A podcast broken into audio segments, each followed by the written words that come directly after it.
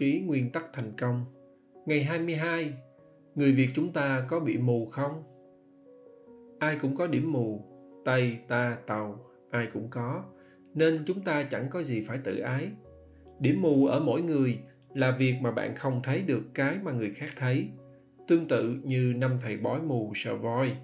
Mỗi người đứng ở một vị trí chỉ sợ được một phần của con voi và tưởng tượng ra phần còn lại không nhìn thấy cũng là điểm mù nhìn thấy bằng định kiến cũng là điểm mù. Vì khi chúng ta nhìn qua định kiến, cũng đồng nghĩa với việc chúng ta tạo ra thêm một lăng kính chủ quan méo mó, dẫn đến việc thu thập và xử lý thông tin thông qua lăng kính cũng bị biến dạng, không còn trung thực nữa. Dù điểm mù nào, không nhìn thấy hay nhìn thấy bằng định kiến thì đều ảnh hưởng đến quyết định. Tôi cảm thấy người việt chúng ta có rất nhiều điểm mù, chúng ta hãy cùng nhau xem thử. Loại điểm mù đầu tiên mà tôi muốn nói đến đó là điểm mù kiến thức người có điểm mù này giúp cho bạn tự tin lạ thường. Bạn luôn cho rằng mình giỏi, thực tế lại không, và người khác không hiểu bạn, không đánh giá đúng về bạn. Tôi có người bạn làm thiết kế quảng cáo, có lần kể trước đây, bạn thường ảo tưởng về bản thân rằng bạn giỏi, bạn pro và nhiều người không hiểu bạn. Mở miệng ra là bạn chê bai, biểu môi.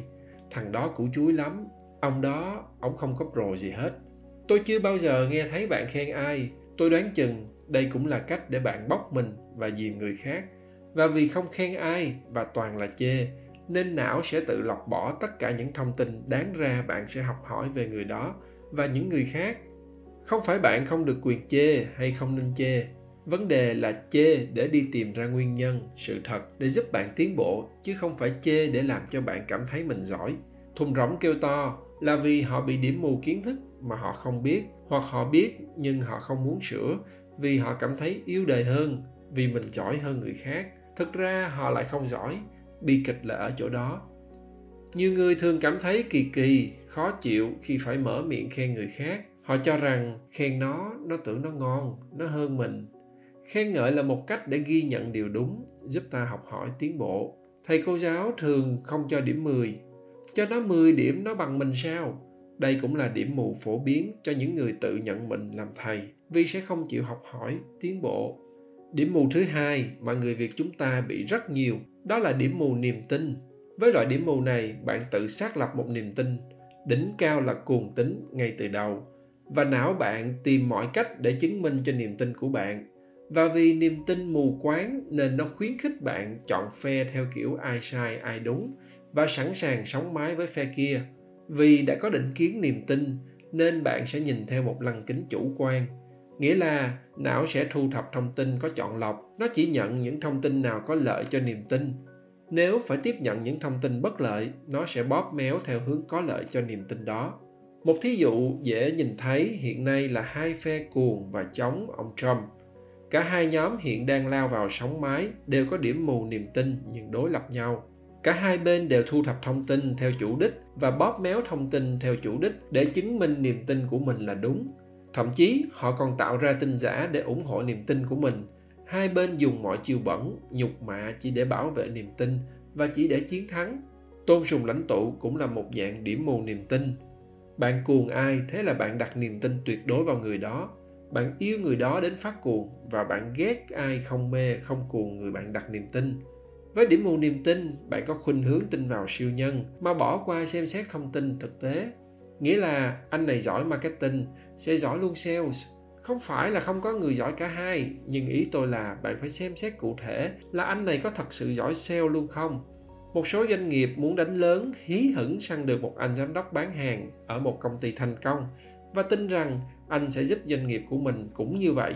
Cuối cùng là thất bại thảm hại, phải bỏ của chạy lấy người với điểm mù niềm tin, ông chủ doanh nghiệp đã quá tin vào tài năng của anh giám đốc mà bỏ qua xem xét kỹ lưỡng điều gì cốt lõi giúp xây dựng thành công hệ thống bán hàng ở doanh nghiệp ông, chứ không phải bê nguyên si hệ thống từ nơi khác đến là nghiễm nhiên thành công.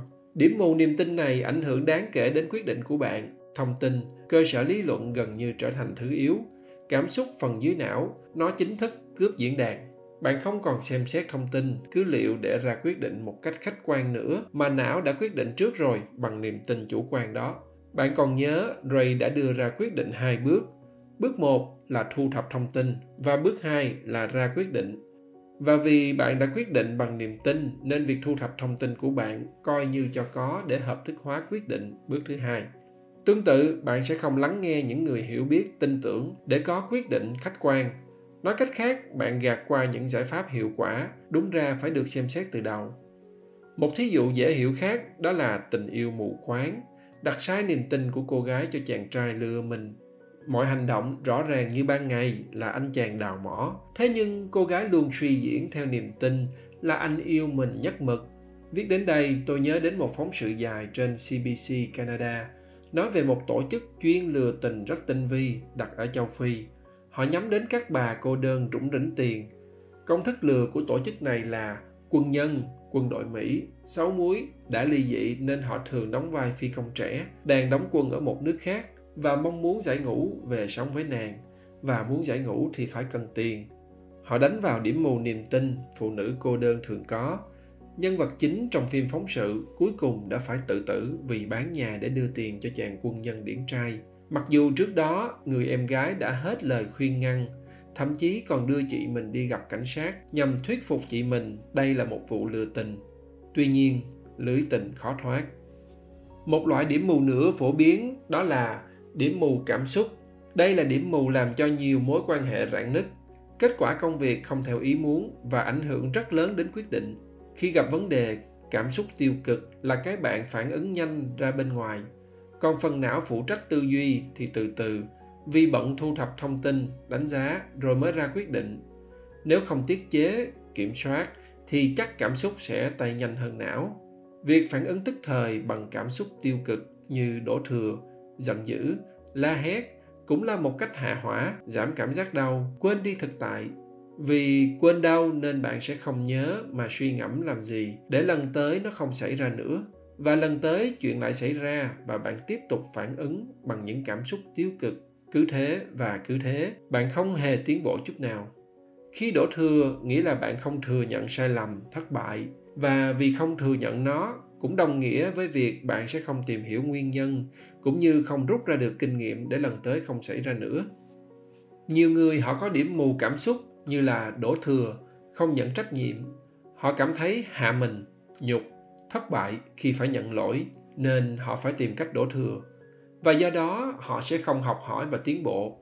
Ray dành riêng hẳn một chương để nói về văn hóa công ty chấp nhận thất bại và tôi sẽ viết sau. Và tôi nhớ đến một câu chuyện đã đọc không rõ là của ai. Một vị ceo tập đoàn lớn nhớ lại một trải nghiệm với một sếp cũ mà sau đó ảnh hưởng tích cực đến sự nghiệp thành công của anh. Một lần, anh ta phạm một sai lầm nghiêm trọng và đi đến báo cáo với sếp kỳ này đi chắc rồi. Anh ta nghĩ như vậy. Ông sếp ngồi lắng nghe chăm chú anh trình bày về dự án thất bại, rồi hỏi, thế anh học được cái gì từ thất bại này? Chúng ta đã tốn bao nhiêu tiền cho dự án này? Nếu anh học được những bài học này và đừng phạm lại những sai lầm này nữa, thì anh chẳng phải đi đâu. Sau đó, anh này đã tận tâm cống hiến và trở thành người lãnh đạo tài ba của tập đoàn.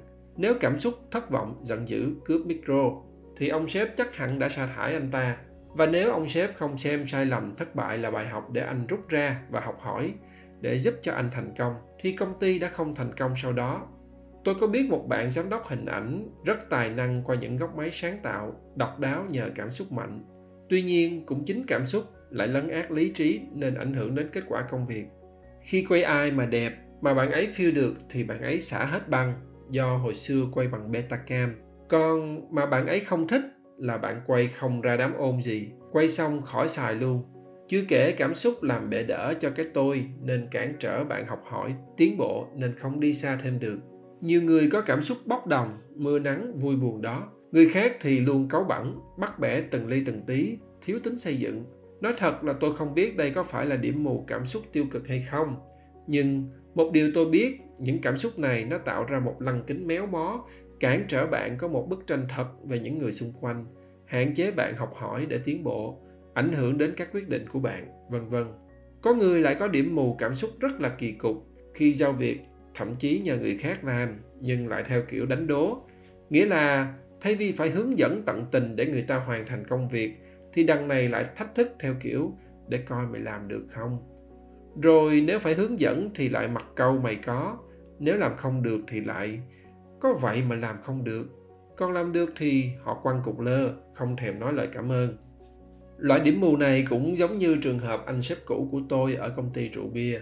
Lúc tôi làm management trainee ở đây, một mặt thì cần tôi giúp, một mặt thì lại nói, thằng này chỉ học thôi, chứ không có kinh nghiệm gì đâu. Điểm mù muôn hình vạn trạng, rất khó mà nhận ra để chỉnh sửa. Trong nhiều trường hợp, nó là nguyên nhân cốt lõi của nhiều vấn đề, ảnh hưởng đến quyết định, chất lượng công việc sự nghiệp và cuộc sống gia đình. Điều này cũng giải thích có những người rất bình thường về thông minh iq nhưng họ lại rất thành công về sự nghiệp vì họ có chỉ số thông minh cảm xúc eq cao. Tôi biết có rất nhiều người như vậy. Đến đây tôi xin chào tạm biệt các bạn. Nguyễn mạnh tường, sáng lập max communications và đồng sáng lập icp x-men.